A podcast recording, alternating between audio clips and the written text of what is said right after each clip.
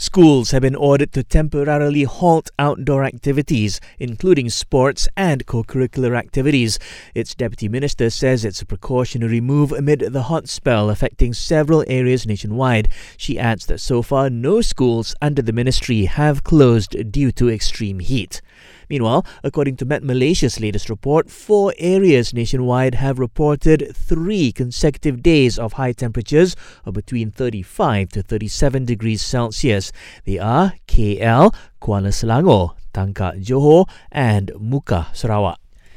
Starting next week, Malaysians will have the option to renew their driving licenses for up to 10 years, compared to only 5 years previously. Transport Minister Anthony Loke says those who choose the maximum 10 year option will be given a 10% discount on the renewal fee. Untuk makluman, uh, bayaran fee untuk lesen memandu ialah RM30 setahun. Jikalau membayar untuk 10 tahun sekaligus, bayaran yang akan dikenakan hanyalah RM270, iaitu penyematan RM30.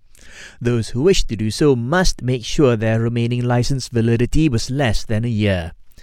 Rumah Bonda founder Siti has been sentenced to 12 years in jail over the abuse of a teenager with Down syndrome two years ago. The court also ordered her sentence to begin immediately after rejecting her bid for a stay of execution. Police have so far identified six suspects allegedly involved in a bullying incident involving a trainee at the Royal Malaysian Air Force Base in Kuantan. Cops also confirmed that four more trainees have come forward to claim that they were also assaulted in the same incident. And Malaysia's interest rates are now back to pre pandemic levels after Bank Negara raised the overnight policy rate by 25 basis points to 3%. According to the central bank, the move is in line with the improving economy.